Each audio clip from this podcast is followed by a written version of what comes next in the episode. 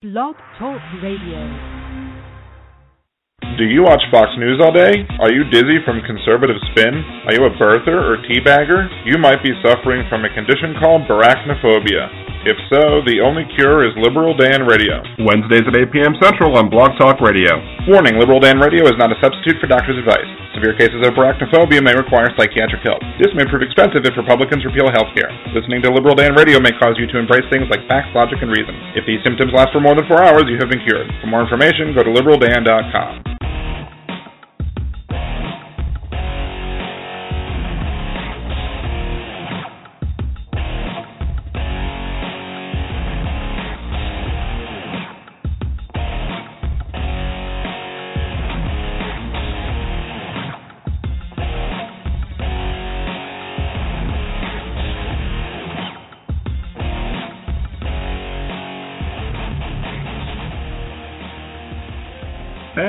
Welcome back to Liberal Dan Radio. Talk from the left, that's right. This is your host, Dan Zimmerman, coming to you from New Orleans, Louisiana.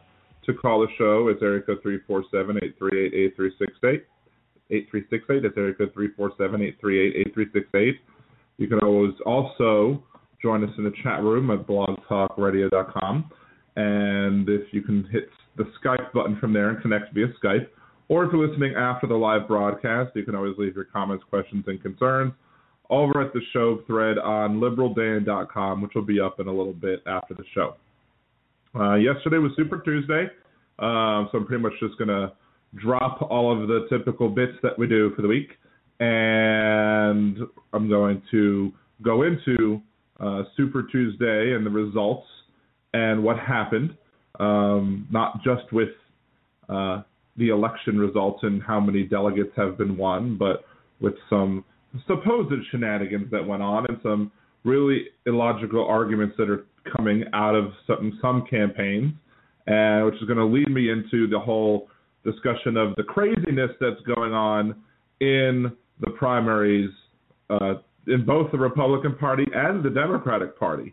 And I will also um, be talking, if there's time, uh, later in the show, be discussing the Supreme Court case Uh, that was held today uh, pertaining to the Texas abortion facility restrictions and what those restrictions mean for women in the state of Texas, and why some of these people who are defending the law in front of the Supreme Court are actually a little bit hypocritical when it comes to their defense of the law and how they defend the um, access to abortion as it has been impacted by uh, the new regulations that have been set forth, supposedly for the safety of women.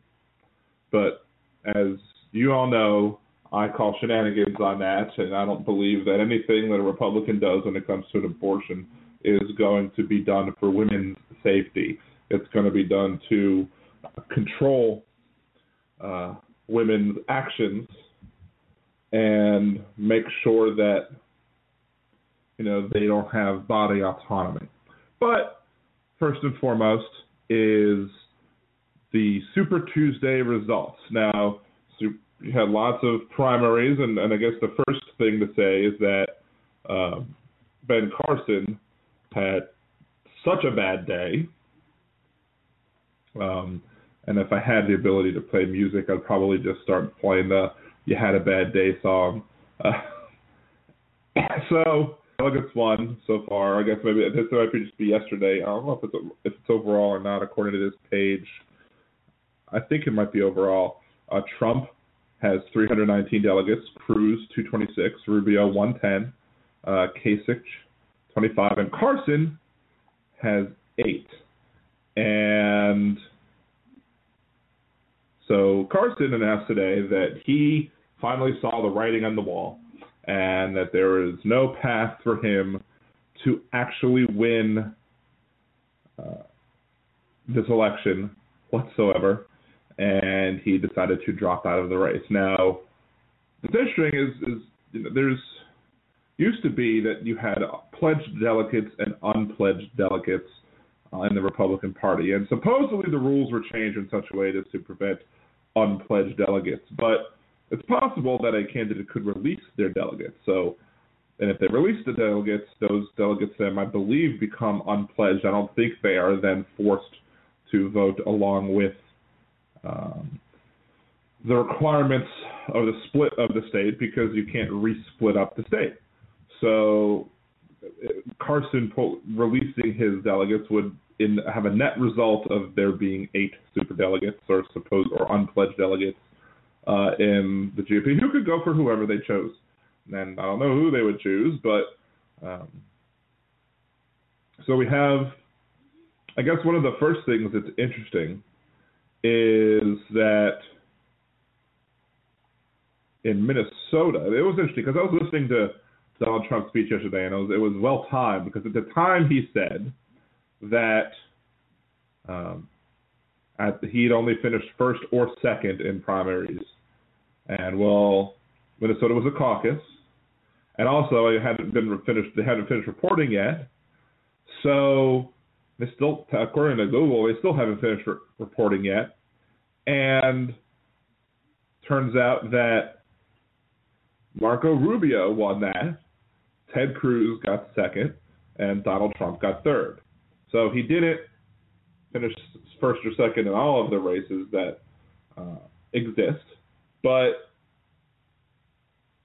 um, you know, Minnesota. I feel a lot better about Minnesota at this point, although I really have no idea what uh, Marco Rubio could have done.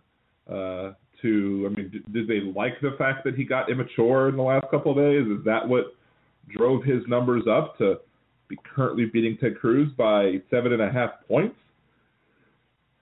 I don't know. I mean, it, it's just interesting that that he actually managed to win his state, uh, and and at the, and at that state is Minnesota. You know, one think that maybe, you know, because he's from Florida, being close to Georgia, that Georgia would have been a better possibility. But no, it's it's, it's Minnesota. And so what does people with, like, Viking ancestry see in common with people from Cuban? They like ships. They like going people who go over water. I don't know. Um, it's, I mean, if they, they'd be closer to Cruz birth-wise, since Cruz was born in, in Canada, but I guess who know who who can say why um, the Minnesotan Republicans decided for Rubio uh, over Cruz and Trump. So I guess you could maybe say that, you know, Minnesota has some sanity. Um, I don't obviously like any of the. I mean, if Minnesota had sanity, I think they would probably vote for Kasich over anybody else. Even Kasich isn't good, but he's still not the worst that, that they have. Uh, I mean, I guess Marco's not the worst. Marco Rubio is not the worst that they have either. So it's just, I don't know. So Minnesota is just weird, and Minnesota, I guess, gives Marco Rubio something to, you know, to hold his hat, hang his hat on and say, look, you know, we did it. We won a state. We got more votes than anybody else in one state. Maybe that could happen again. Maybe not, but maybe. So maybe that gives him reason enough to think that he should stay in the race. But, you know, I've, as I discussed in an earlier week, I don't necessarily believe that, you know, that there is a reason for him to leave the race. I mean, if, if he's not short on money, or if he is, I don't know. I mean, he, he obviously is going to get an influx of money from the establishment people that have left the race, if the establishment people really don't want Cruz or Trump elected. Uh, so they're going to, they will probably keep him afloat as long as it's reasonably possible to do so. And in reality, the only, the, I think one of the better paths that Rubio has in this race is to hope that enough people siphon off votes to um, to make sure that Trump does not get the mandatory required number of delegates to win, the one thousand two hundred thirty-seven that he needs to win the election. And if if if, if his staying in the race allows him to, you know, take away more votes from Trump than him dumping the race and letting everybody consolidate around Cruz, then, then I can't imagine why he would want to leave the race. Because what happens is, is if you have nobody makes it past the post, uh, nobody gets the one thousand two hundred thirty-seven delegates that's needed to win the nomination, the delegates all become unpledged. And at which point it's a free-for-all. And Marco Rubio could make, and all those people that are party insiders who were required to vote for um, the delegates that they were required to vote for who the, who their states voted for, all of those people become, you know, free to vote for the person that they want. And if they're establishment people, they may very well want uh, Rubio to be the choice. Even if he comes in third, he could be in third place. They could probably pick uh, no somebody who hasn't even run for president. They could, I guess, technically pick Mitt Romney at that point if if they if shenanigans enough shenanigans happen at the convention. Oh, that would pitch. I'm sure Trump would sue. Not that he would have a reason to sue, but he'd probably threaten to sue at least because that's what he likes to do. Um, but you know, Trump uh, go through all of the Super Tuesday Uh, results from March first. Trump, Alabama, fifty delegates. Cruz won, or uh, Trump won thirty-six. Alaska, well, Cruz managed to win, win Alaska, but only by one, only by one delegate. It was thirty-six point four to thirty-three point five. So Cruz got one more. Trump got forty-three point four percent in Alabama. In Georgia, Trump got thirty-eight point eight percent and uh, forty uh, delegates. Trump won Arkansas, even though it's next close by to Texas, sixteen delegates to Cruz's fourteen delegates. I mean, Rubio in that case has nine, which is not nothing, but it's you're still kind of adding up these little itty bitty little pinpricks, and you, you have to, I guess, get one big prick in there before you can actually show that you can do something. Um, Massachusetts. Donald Trump won Massachusetts with almost fifty percent of the vote, getting uh, twenty-two delegates. Kasich got eight, eight delegates there. Rubio got eight delegates. Cruz got four. Uh, Minnesota, so Cruz is not very popular up in those northern states. Now, the, Cruz is not going to win Massachusetts by any stretch of the imagination, but Trump pulling in that much, maybe that gives people a thinking, well, maybe he could compete in a state where Mitt Romney was governor, and where there are other Republicans who have been elected statewide, like Scott Brown. Of course, Scott Brown won because of the ineptitude of his opponent, who also lost the gubernatorial race. So, Minnesota, Rubio won, Cruz second, Trump third. Oklahoma, Cruz did win Oklahoma, fourteen, twelve, eleven. It was very, very close delegate-wise in Oklahoma. Tennessee, Trump gets thirty-eight point nine, thirty-one delegates to Cruz's fourteen, to Rubio's nine.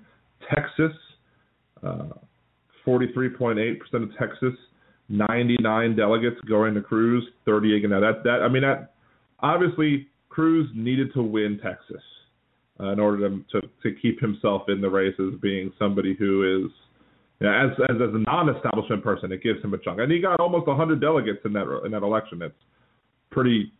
Pretty big. Vermont, uh, Trump and Kasich both got six delegates. Trump ed- eking him out, but for all intents and purposes, a tie. Um, and Virginia, Trump won Virginia over Rubio. And Rubio was thought that maybe he could be, have a possible win in Virginia, but nope, he only got seventeen delegates. He only got sixteen delegates. Trump got seventeen delegates. Cruz got eight. Cruz didn't do very well in Virginia, and that, that could be problematic. If Cruz is, now Virginia is a, I'd call it a semi-swing state. I mean, it's not. You have your swing states of Ohio, Pennsylvania, and Florida. Those have been swing states, supposedly been swing states for a while. But you know, and and they're purple in that their, you know, their legislatures are, are Republican, but they're they vote for Democratic senators and presidents. Um, So, but you know, the odds are that you know most likely a Democrat will probably win Ohio and Pennsylvania and Florida. But so maybe there are you know those new newer swing states coming to play, like Virginia, like like other places like that. You know, North Carolina was a shocker. And I'll get to North Carolina in a little bit because there there is some interesting there are some interesting things to say about North Carolina. But with the Republican election, I mean, Cruz is, is running away with it, and mathematically there's still a way to stop him. But and there are a lot of people who are saying that they the only way to stop him is to coalesce around a single candidate. And I I'm still going to disagree with that. I still believe that if the establishment wants to stop him, they're going to try and keep, you know, they. I don't think they needed Carson. You know, some maybe some some of it is a little too much. But with four candidates, if you have with if you have Kasich, you know, working the northern type of states, you have Rubio working some states, and you have Cruz working some states. You may very well be able to have them get enough votes to keep Trump from getting one thousand two hundred thirty-seven. If that happens, the convention is going to be quite interesting. So let's go ahead and take the first break. Uh, we come back and take your calls as well. That's area code three four seven, eight three eight, eight three six eight. That is area code three four seven, eight three eight, eight three six eight. Uh, you can also join us in the chat at blogtalkradio.com slash liberaldan.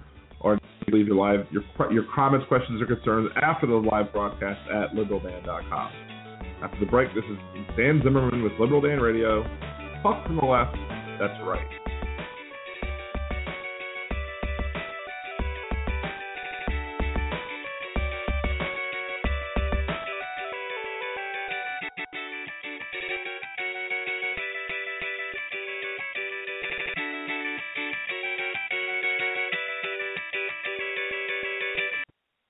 Are you planning a trip to Disney soon? Do you want help avoiding spending mistakes and making the most of your vacation? Then check out Budget Ears dot com, a new site devoted to helping you get the most mouse for your money. What kinds of tickets should you get? Is the dining plan a good deal for you? Should you stay on grounds or not? Should you buy park hoppers? Many other sites are filled with information about what other people like to do, but BudgetEars is geared to help you make the best decision for you. So check out Budget Ears dot com or go to YouTube.com slash BudgetEars and help make your trip the best it can be. Budget Ears dot com is not a travel agency, and it is not affiliated with the Disney Corporation or any of its holdings. I am sick and tired of the propaganda in today's media. You know, we can't have a sane discussion about politics. Well, yes, you can, and it's on R O J S Radio Live with your girls, Monica R W and Autumn F. I'm there every week when they discuss Michigan and national politics, job search, unemployment, and more from an independent laugh, sanity-based point of view. So, tune in. R O J S Radio Live, Saturdays and Sundays at eleven a.m. sharp here on the Blog Talk Radio Network.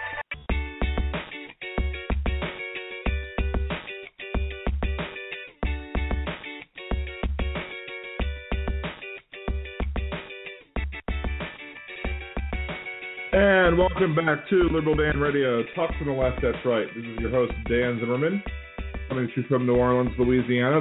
Call the show at area code three four seven, eight three eight, eight three six eight. That is area code three four seven, eight three eight, eight three six eight. Again, you could join us at the chat room at blogtalkradio.com slash liberaldan. Or after the podcast, you can always go to liberal dan dot com and leave questions there. So, um, talked about the Republican race, now talking about the Democratic race. Now, you have Sanders basically winning four of the races. He won Colorado. You know, he had thirty-eight delegates compared to her twenty-eight. Fairly solid win. Uh, you have Minnesota. Minnesota has forty-six. Uh, Clinton has twenty-nine, a pretty solid win. You have Vermont. Don't be ridiculous. He got all sixteen. And what was the fourth one? So Colorado, Sanders, Oklahoma. Yes, he won Oklahoma. twenty-one delegates to sixteen. You know, fairly solid wins in the places where he did win. Uh, but Clinton, Clinton won Alabama, forty-four delegates to nine. Arkansas, I would hope, twenty-two delegates to ten. Georgia, seventy-two delegates to twenty-eight. Massachusetts was close, forty-six to forty-five. Uh, you have Tennessee, forty-two to twenty-two. Texas, one hundred forty-four to seventy-three. And Virginia, sixty-one to thirty-two. So in sheer number, quality of victory, I mean, Clinton had, I think, much bigger victories delegate-wise than Sanders did, even if Sanders had a couple of wins. And, you know, clearly there's a better path, there's a more direct path needed or available for Sanders than there is for, like, uh, Rubio. And there's plenty of votes to be gotten. Um, there's three thousand two hundred eighty-six delegates available, of which you only need two thousand three hundred eighty-three. Um, there have been um, one thousand fifty-two to four twenty-seven. Now, this includes pledged delegates. And one of the things that Sanders voters are complaining about is, well, they're counting the superdelegates, but they can change their mind. Okay, they are they can change their mind.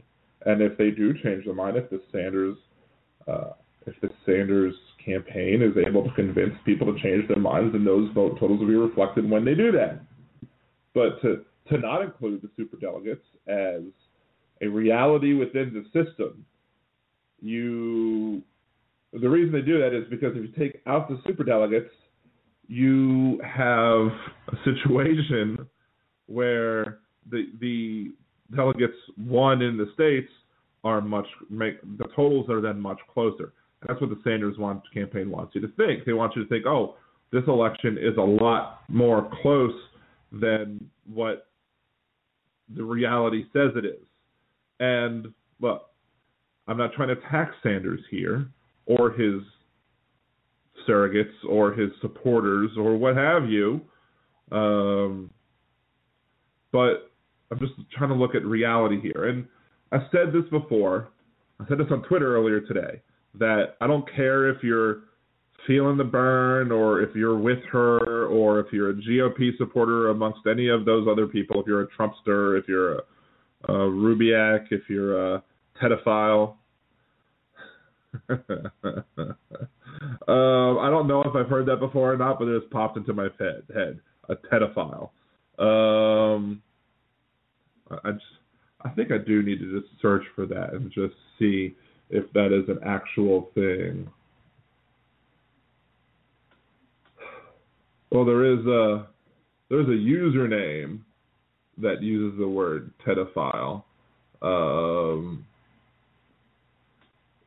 pedophile should be, but yeah, people are calling him pedophile. So, and wait, it's March. The last time I've seen a, t- a tweet uh, with pedophile is February third.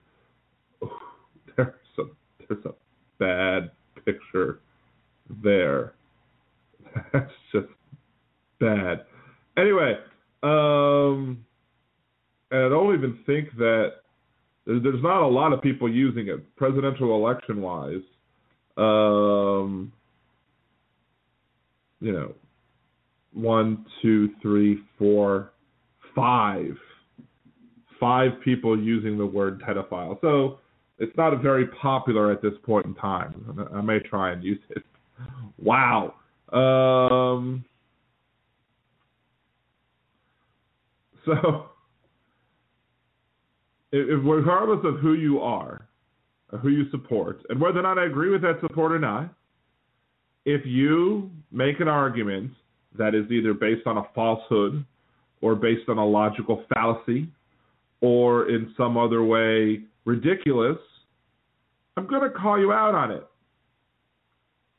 For example, I've talked about this before, and I'll bring it up as example. I don't support Ted Cruz at all, but if people When people start playing the birther crap and trying to claim that Ted Cruz is ineligible, I tell them nay, nay, to quote one of my favorite comedians.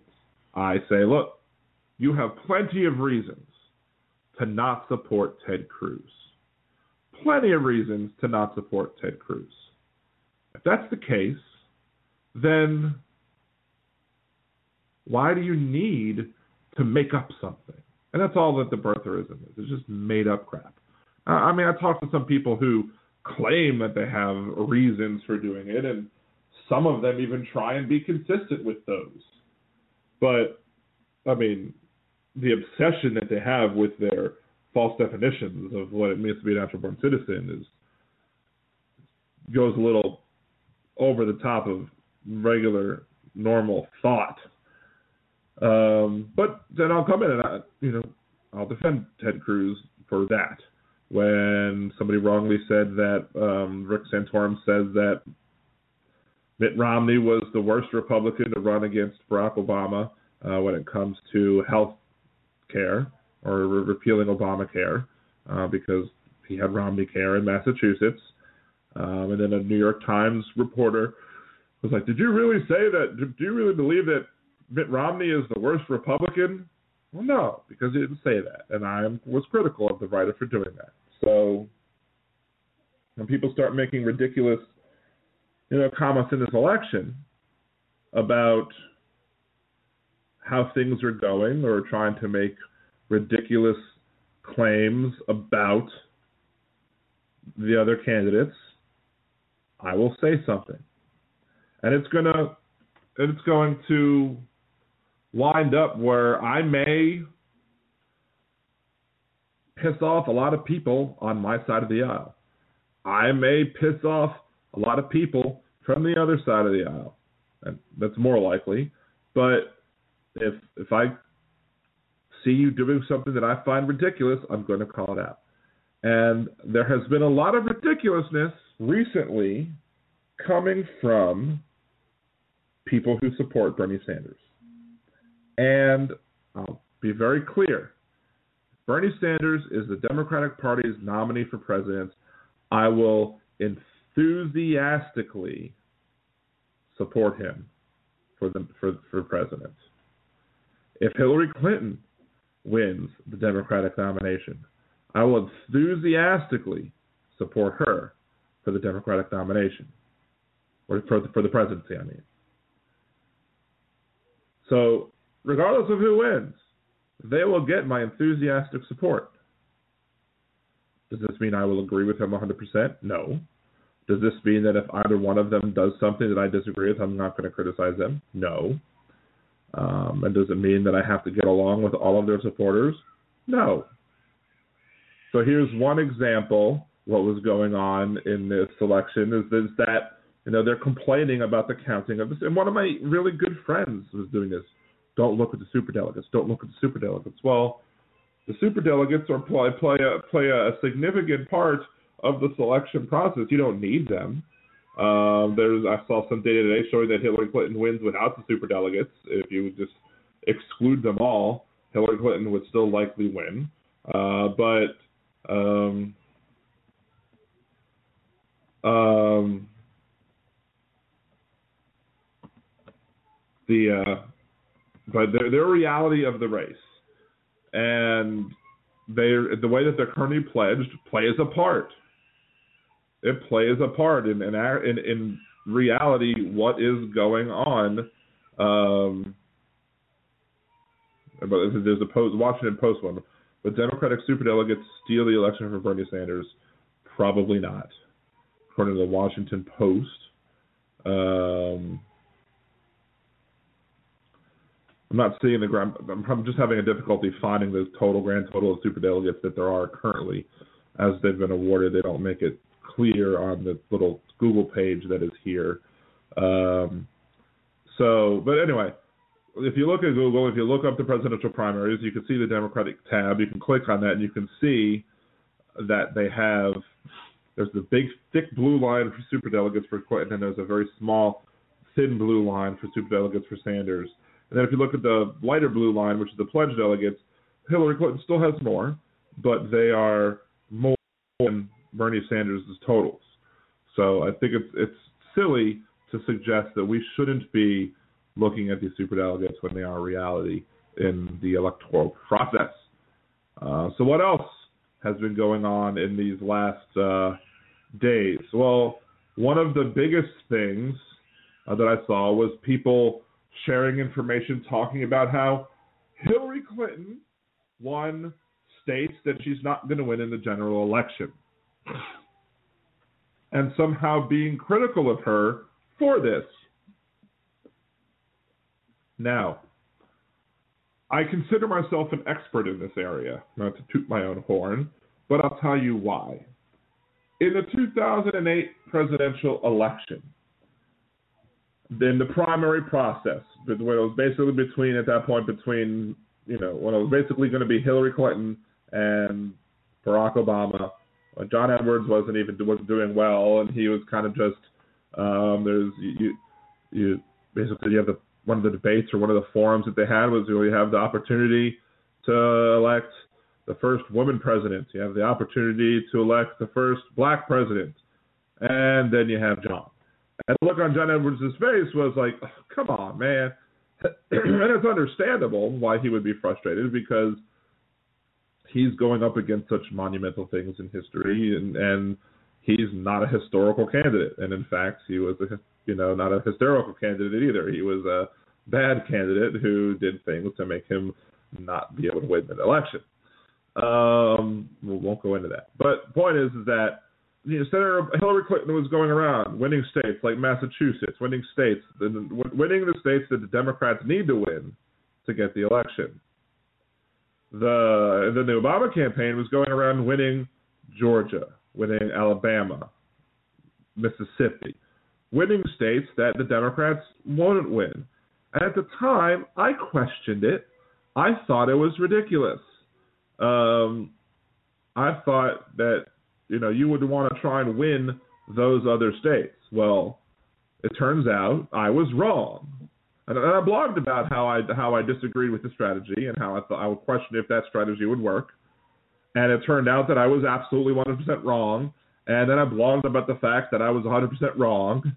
And and I explained why. Not only, be, you know, it was smart campaigning. He was able to go in. He was able to get his base up and out. And also the combination of him doing that plus a favorable Senate matchup in North Carolina allowed Obama to win North Carolina, something that I don't think anybody would have predicted prior to or at, at the Democratic convention.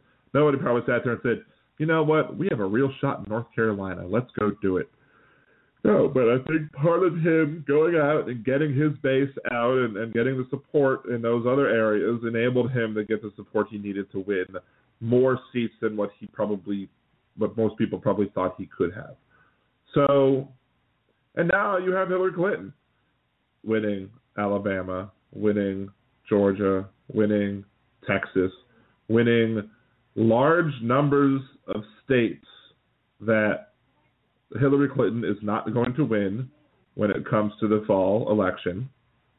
But to criticize her for doing exactly what Obama did to win the nomination is just bizarre and very forgetful of history. Now, maybe it's because that a lot of the people who are getting out there voting for Bernie Sanders now are between were between ten and eighteen or ten and seventeen at the time when Obama was running for office, and maybe they don't remember that sort of thing because they were so young. Maybe that's the case. A lot of the millennials who are who are uh, being supportive of the Sanders campaign, maybe they just don't realize, you know, that's what Obama did too. And that's what a smart candidate does. Smart candidate goes after the base. So the idea that she is somehow doing something bad. I mean, there's this, I mean, I quoted it. The only reason I quoted this Twitter account is because the Twitter account has like, I don't know, seventeen followers. Um, Hillary Clinton wins primary only in Republican states in general election. Um, after winning seven states in Democratic primary Tuesday night, presidential candidate Hillary Clinton made sure to thank her volunteers while trying to, not to mention the states won, are most likely going to be Republican states in the general election anyway. So who cares? And, and and also, in the same race, Hillary beat out Sanders in Massachusetts. And also, in the same race, Oklahoma was won by Bernie Sanders. Bernie Sanders isn't going to win Oklahoma in the fall if he gets the nomination. Uh, both candidates should win Massachusetts. It, it, here's the thing. Democratic candidates are most likely going to win Democratic states, unless you have idiots who look at the election and are like, oh, well, my person didn't win, so I'm going to stay home. No. The people who are Democrats in Democrat states are going to vote for the Democratic candidates. So why not go after those other states, especially if you think you could do them in a cost-effective way? So it's just bizarre. And then, well, let me go ahead. I'll take the next break and then take your calls as well. three four seven, eight three eight, eight three six eight. Area code three four seven, eight three eight, eight three six eight. And after we come back from the break, I will talk more about some more of the silliness that's going on in the election and some of the other issues of the day as well. Liberal Dan Radio, talk from the left. That's right.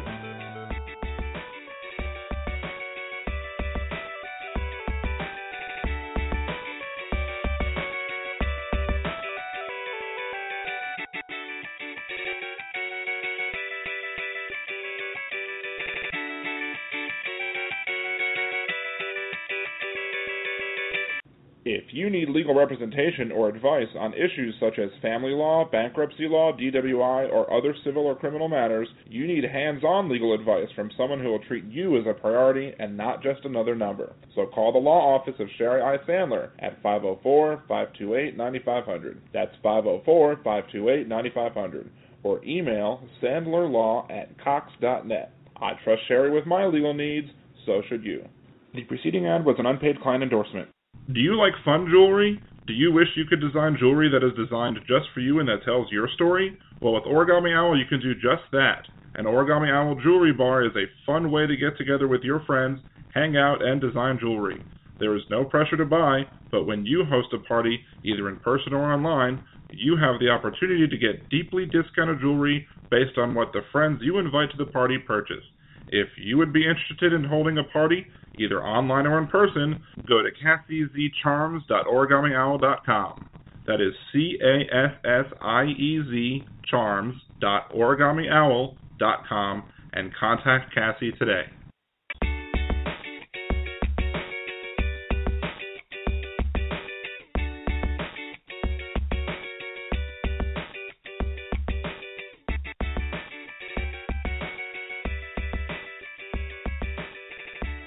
Welcome back to Liberal Dan Radio, talk from the left, that's right. This is your host, Dan Zimmerman, coming at you from New Orleans, Louisiana. If you want to call the show, it's area code three four seven, eight three eight, eight three six eight. That is area code three four seven, eight three eight, eight three six eight. Uh, you can also join us in chat room, in the chat room, and leave your comments at liberal dan dot com after the show. Um, another thing popped up uh, in Massachusetts during Super Tuesday um, is that Uh, President, former President Bill Clinton showed up at several polling places, and he was there. And he, what I what do I have evidence of? He bought coffee from a bake sale. Uh, he shook some hands, and apparently his presence inconvenienced some who were trying to get into the polls. Um, based off of, I guess, a speaking engagement that he had in that day. So, you know, one of the things I'm looking at now is is that uh, more than forty-five thousand signed a petition to arrest Bill Clinton. More than thirty-five, according to C N B C dot com, um, they are alleging that Bill Clinton violated Massachusetts election laws. uh, that he went to a polling station. Uh, he talked with poll workers, took the photo, took a photo with a woman at the Holy Name Parish Gymnasium in West Roxbury. Um, the petition charges that Bill Clinton made a, quote, clear, knowing, and egregious violation of the campaign laws to swing an election in a significant way. He also entered a polling station in Newton and attended an event outside the polling location in New Bedford, according to the Globe. Uh, legal summary from Massachusetts Secretary of State says that on Election Day, certain activities are prohibited within a polling location and within one hundred fifty feet of the polling place. A person standing within one hundred fifty feet, uh, including observers, may not hold any campaign sign, hand any person literature uh, to influence the voter's action, wear any campaign buttons or identifying signage, solicit a person's vote for or against a candidate, or question in the ballot, or distribute stickers. Uh, so that those would be actions um, that Bill Clinton um, would have had to have done to violate the election law. So did he do those things? I don't know if there's evidence that he did it or not. Um, according to C N B C, despite no report of the former president explicitly asking voters to support his wife, the online petition alleges that he was, quote, electioneering within the boundary. Um, the top voted comments on change dot org profile read, I'm one hundred percent done with the cheating Clintons, blah, blah, blah, Bernie or bust. Uh, but in reality, there's no evidence that I have seen, no video that I have seen, nobody can point me to anywhere showing uh, President Bill Clinton doing anything that was listed again. He was standing at, at any time when he was standing within one hundred fifty feet of the polling location. Did he hold a campaign sign? Did he hand any person literature intended to influence the voters' action at the polls? Did he wear any campaign buttons or identifying signage? Did he solicit for a vote? Did he vote for or against a candidate in question on the ballot? Or did he distribute stickers? Did he do any of those things?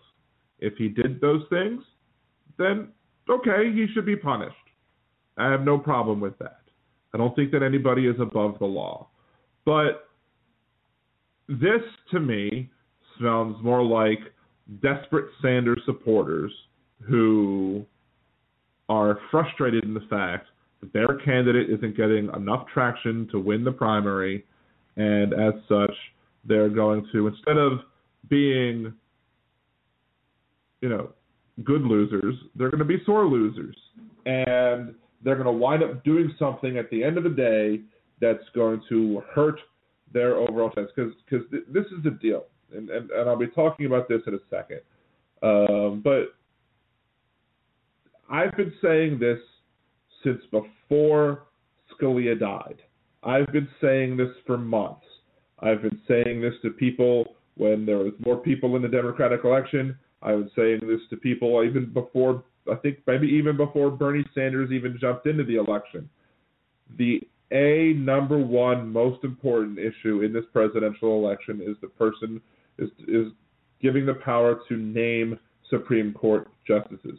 Period. End of story. You may have a lot of other issues that you care about, and I have a lot of issues that I care about as well. But currently, the courts are the last best line of defense to protect individual freedoms and to protect us from tyrannical religious religious zealots who want to enforce their religious will on us as a nation. They want to roll back rights that, that have been hard fought for and won. And the only way to stop them is to make sure that you have five votes on the court. And at the moment, we really only have four and a half. There are some issues that Kennedy can be relied on. There are some issues where he can't be relied on. So you are going to have a big problem if a Ted Cruz gets to name Scalia's replacement, and or what happens if during the next presidential term something, God forbid, happens to Ruth Bader Ginsburg. Ugh, that would be even worse. Because you have Ted Cruz naming her replacement, all of you people feeling the burn, or all of you people tweeting that, quote, hashtag, I'm with her. All of you people you know, who are going to be mad that the other person wins. I've heard this more from Bernie Sanders supporters than I have from Hillary Clinton supporters, but I have heard it from Clinton supporters too. So the criticism goes for both, all people who would do this. If you're willing to hand the election to a Republican because you your choice didn't win, then you're an idiot. I'm sorry, but you're an idiot. Now, does this mean that all people who voted for Bernie Sanders who vote third party in the general election are idiots? Not necessarily. Why? Louisiana, for example, is not going to vote for the Democrat. I don't care. I don't care what arguments you make. Unless there's polling data showing that the Republican pick, candidate picked could be beaten by the Demo- beat by the beated, beat by the Democratic candidate picked, then but I don't think it's going to happen. There's no way. Yes, we just elected a Democratic governor because the person he was running against was David Vitter, and the Democratic governor was pro-life and pro-gun, and there was there was not a, there were less areas to hang their hats.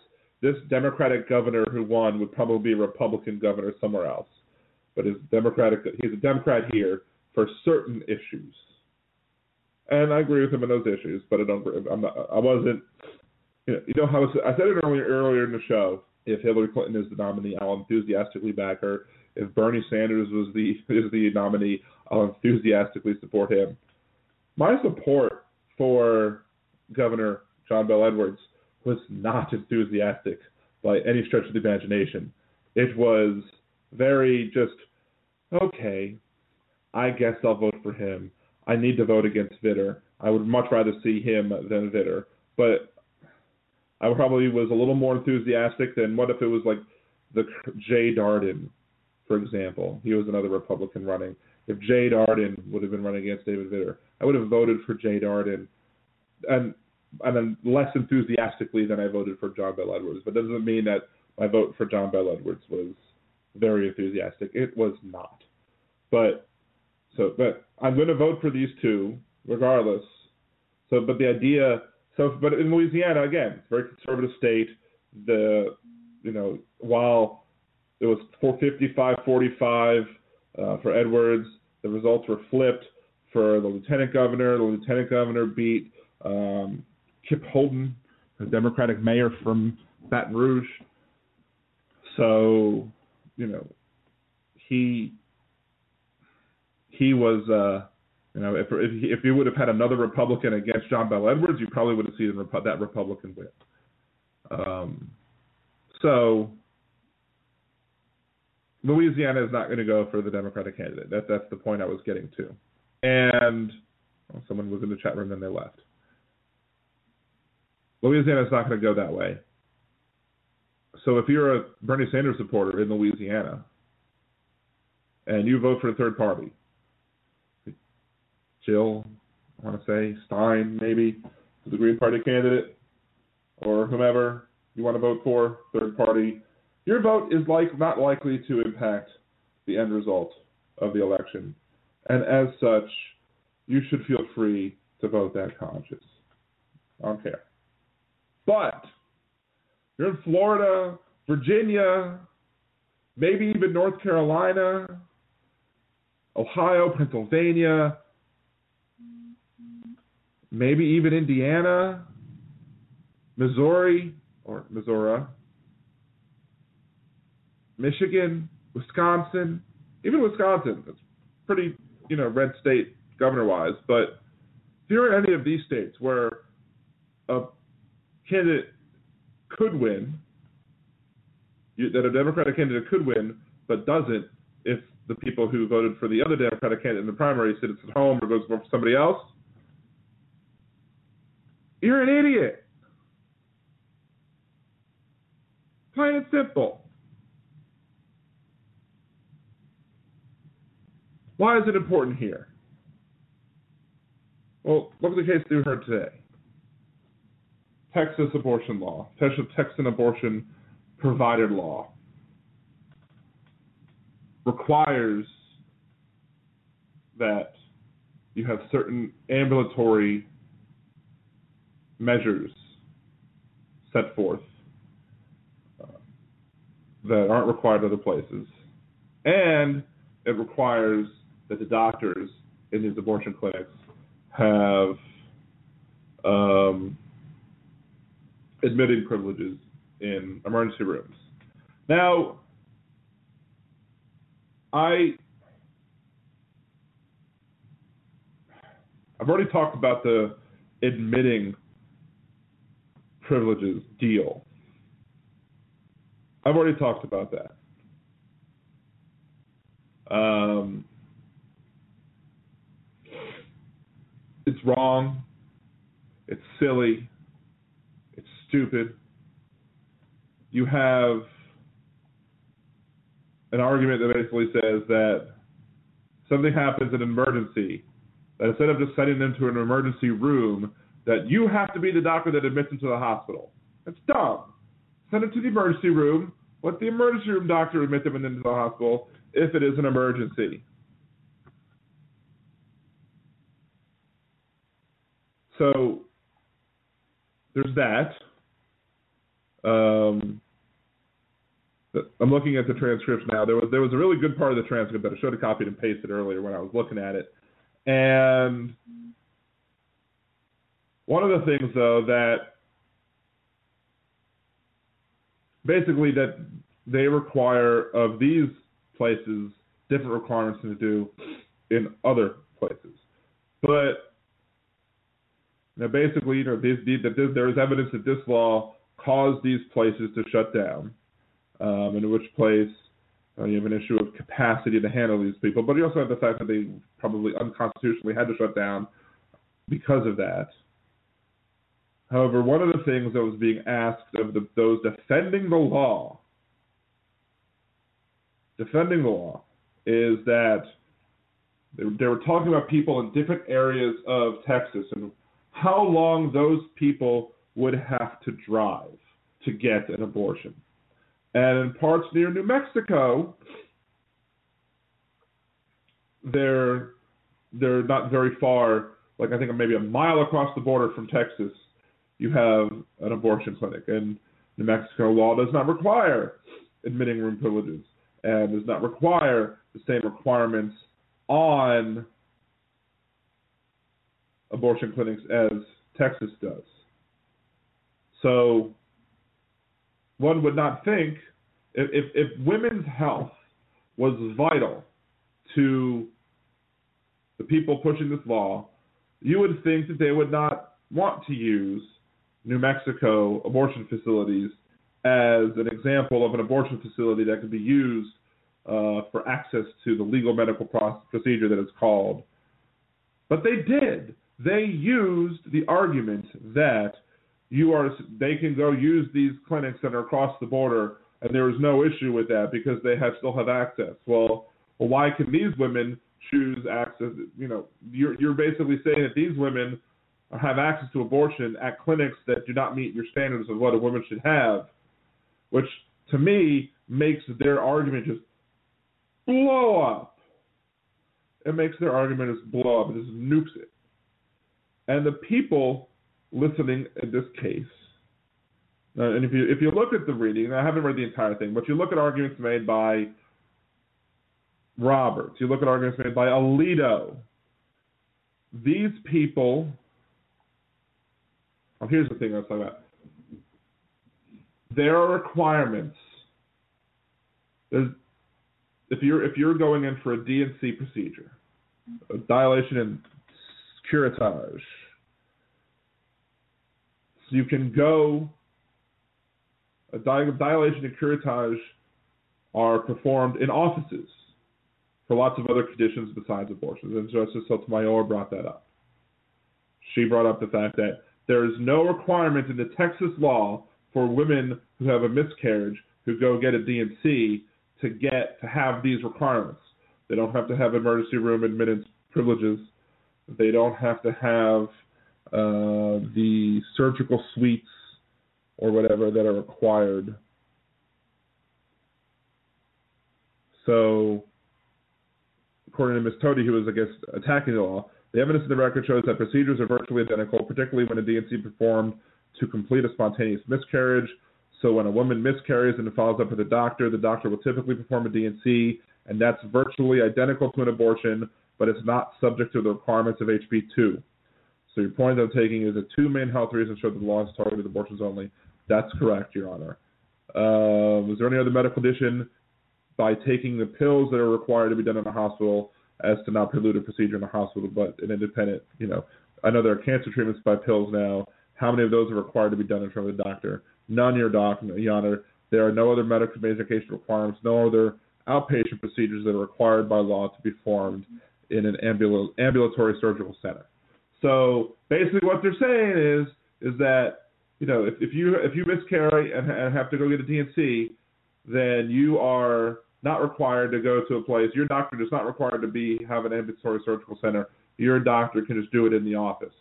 But if your doctor is doing an abortion, it needs to be in an ambulatory center, even though there's no difference between the two operations. Furthermore, if you're going to be getting a pill to treat an abortion in an earlier term, you have to do it in a doctor's office too. Why? Is there any other place where you have to get a pill in an ambulatory surgical center? Why can't you just take the pill at home? Doesn't make any sense. Except for the fact that they want to have a situation where they, they want to prevent abortions. And that's all this is about, preventing abortions. And that's all. And, and so when it comes down to the presidential election and who you're going to pick, to me, and, and maybe, you know, maybe I'm overstating my case in that maybe maybe I'm out there and thinking that Supreme Court justice nominations are not the most important thing. Maybe some other people have some good, viable reasoning as to why Supreme Court nominations are lower on the list, even maybe before Scalia died. Maybe there are other reasons, things that they're concerned about. In reality, all of these things that people want to have happen,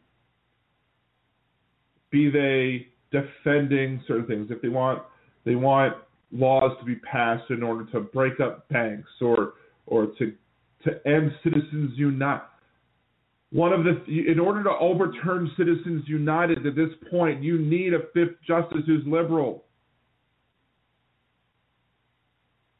You need five, because Kennedy is not it. You need a fifth liberal judge to overturn Citizens United. And that's one of the things that Bernie Sanders wants to do. So if you're, quote, feeling the burn, you need to know that these, that it's not going to happen. Let's say a constitutional amendment, which would be a lot harder to do. It's not going to happen unless you have somebody in the Supreme Court who's going to say, look, this past court ruling was bunk, and it needs to be solved, and it needs to be fixed. That's why I'm going to sit here and say the Supreme Court nomination is the most number one important thing in this election, and there's really nothing, there's nothing else that even comes close.